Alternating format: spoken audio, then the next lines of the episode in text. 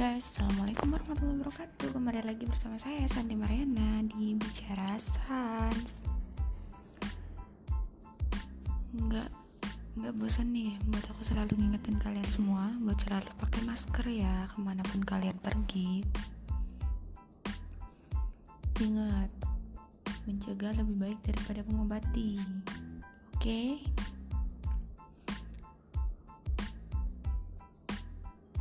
Kali ini saya akan membahas tentang menerima dan bersyukur. Kita semua pasti pernah merasa jenuh sama keadaan kita. Rasanya dunia gak adil banget dan keadaan gak berpihak pada kita. Tapi, apa pun yang harus kita hadapi, sesungguhnya ada dua hal yang gak boleh kita lupakan, yaitu menerima dan bersyukur. Kalau kamu masih sulit melakukan dua hal ini, gak apa-apa kok. Gak perlu memaksa diri harus segera bisa.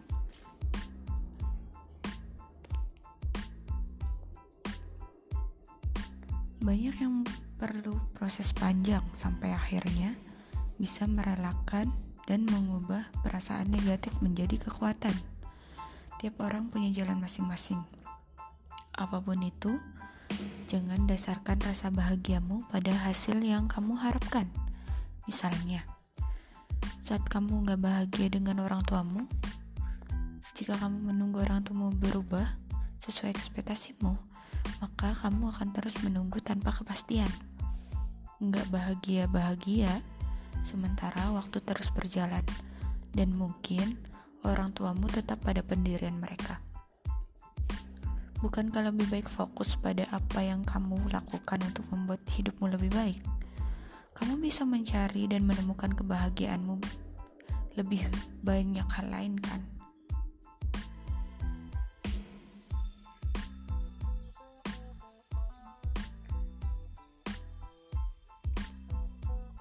Menerima dan bersyukur. Bosan ya sama kata-kata ini? Iya, sebel. Gimana sih? Masa kita yang selalu harus ngertiin orang lain? Harusnya kan dia yang berubah. Kenapa malah kita yang disuruh mengalah terus? Ngomong aja gampang, tapi nyatanya nggak sesimpel itu.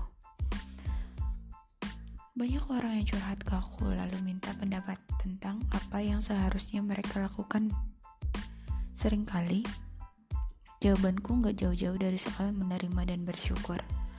Karena dari pengalamanku sendiri, aku belajar kalau kedua hal ini kunci yang paling penting. Tanpa melakukan ini terlebih dahulu, kita akan lebih sulit melakukan hal lain. Tapi memang, menerima dan bersyukur itu sangat sulit, apalagi saat keadaan sedang gak baik, atau kita gak salah tapi seperti jadi korban keadaan. Ya, aku tahu ini emang gak mudah Aku juga berjuang seperti kamu kok. Kadang teman kita yang salah, tapi seolah-olah kita yang salah. Hal seperti itu banyak terjadi, terutama kalian nih yang satu kosan, satu kamar sama teman kalian, ya kan? Pasti sering banget kayak gini. Menerima itu bukan terpaksa bahagia, ya apa boleh buat nggak ada pilihan lain. Sebaiknya hindari hindari pemikiran seperti itu ya. Pura-pura bahagia tidak membuat benar-benar bahagia.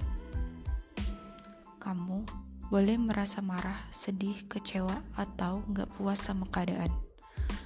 Justru kamu perlu menerima dan mengakui bahwa kamu sedang merasa tidak baik yang gak boleh adalah membiarkan semua perasaan negatif itu menguasai dirimu. Karena jika kamu meluruskannya, meneruskannya, kamu akan makin sulit berpikir jernih. Dan pada akhirnya kamu akan makin terpuruk sendiri. Gak apa-apa, bilang aja kalau kamu merasa gak baik, gak baik-baik aja, kamu bilang. Jangan malah diem kan. Jangan biarkan pikiran itu menguasai diri kamu oke? Okay? lebih baik bilang bicara oke? Okay?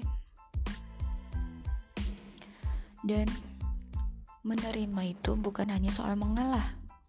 Kenapa kita hanya kenapa kita yang harus bisa mengerti orang lain padahal orang padahal orang itu nggak mengerti kita? Nggak adil. Memang. Kenyataannya nggak semua orang mampu melakukan yang seharusnya sering kali meski kita sudah berkomunikasi dengan baik dan tegas orang lain tetap tidak bisa paham atau bahkan tidak mau tahu kita akan terus kecewa jika menunggu mereka sadar kita nggak bisa membuat orang lain berubah jika pada dasarnya dia tidak mau berubah. Kita hanya bisa mengontrol diri kita. Memang sulit untuk menyadarkan seseorang itu ya.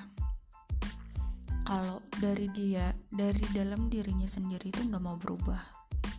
Kadang kita udah ngomong, kita udah bicara sama dia, dan dia nggak ngerti juga, tetap nggak paham juga gitu. Walaupun kita bicara lembut tetap nggak paham. Kasar pun tetap ada juga yang nggak paham. Semua orang itu berbeda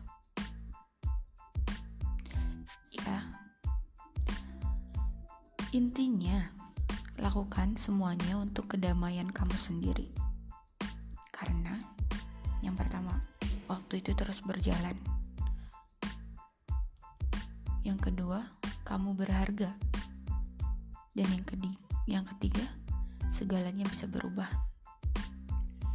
Tugasmu cukup melakukan yang kamu bisa. Jangan sia-siakan apa yang kamu miliki sekarang.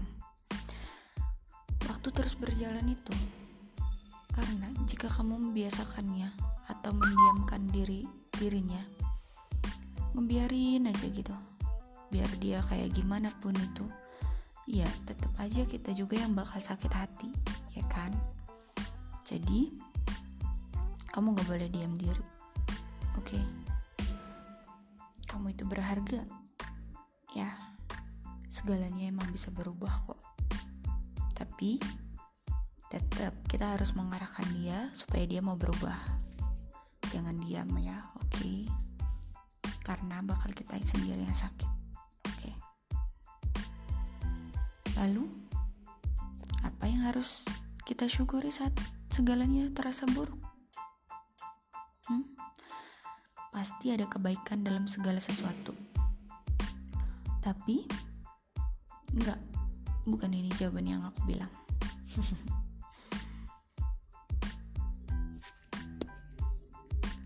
Di saat kamu sedang tidak bisa berpikir positif atau melihat kebaikan dalam hidup kamu, Gak apa-apa, gak perlu overthinking. Kamu gak perlu memaksakan diri mencoba cari apa yang bisa kamu syukuri saat kamu sedang sudah melihatnya. Susah melihatnya, maksud saya. Tentu sulit untuk mensyukuri hidup saat kamu sedang jenuh sama hidupmu. It's okay. Take your time. Meskipun kamu sedang susah melihat hal baik, ada satu hal yang selalu bisa kamu syukuri. Bersyukurlah karena kamu sadar. Karena sadar adalah awal perubahan. Saat kamu sadar, maka ada harapan, ya kan? Jadi, tetap selalu bersyukur ya.